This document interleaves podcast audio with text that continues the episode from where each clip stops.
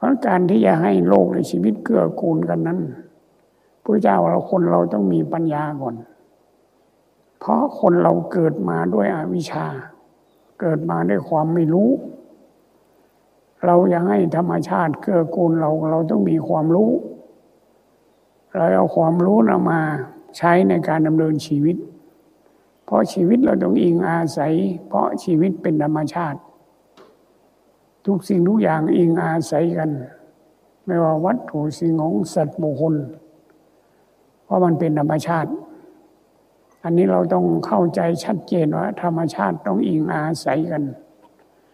พวกเราก็ต้องแม่นในความรู้อันนี้นะ ว่าธรรมชาติต้องอิงอาศัยกัน ธรรมชาติมีลักษณะสองมันถึงอิงอาศัยกัน ถ้าไม่มีสอง มันจะไม่เป็นธรรมชาติ เพราะมันไม่อิงอาศัยกัน เพราะการอิงอาศัยซึ่งกันและกันเนี่ย เราต้องฝึกฝนตัวเราให้รู้ให้เห็นให้เข้าใจจริง ๆ ถ้าเราเห็นว่าทุกสิ่งทุกอย่างอิงอาศัยซึ่งกันและกัน ความเห็นแก่ตัวเราก็จะหมดไป หรือลดน้อยลงไป คนเราก็จะมีแต่เมตตาเท่านั้น อยู่ด้วยกันด้วยความเมตตากรุณาปราณี ถ้าคนเราอยู่ด้วยกันด้วยเมตตากรุณาปราณีความสุขก็เกิดขึ้นทันที แม้แต่เรานั่งอยู่เนี้ยถ้าเราคิด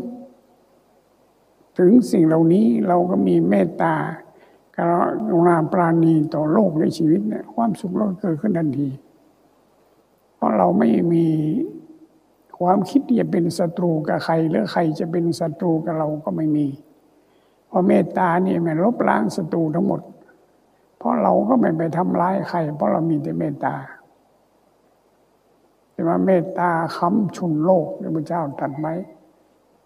เพราะนั้นเราก็ฝึกอย่างทุกวันเนี่ยฝึกให้ตัวเรามีเมตตา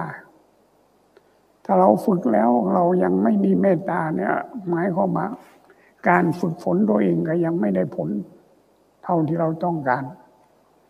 ความต้องการของเราคือเมตตา เมตตาคือความสุขนั่นยิ่งมีเมตตามากเท่าไหร่ความสุขก็มากเท่านั้น นั้นถ้าเราต้องการความสุขเราต้องมีเมตตา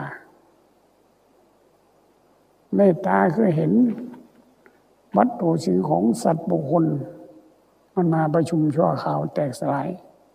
เห็นอย่างนี้เราถึงจะมีเมตตา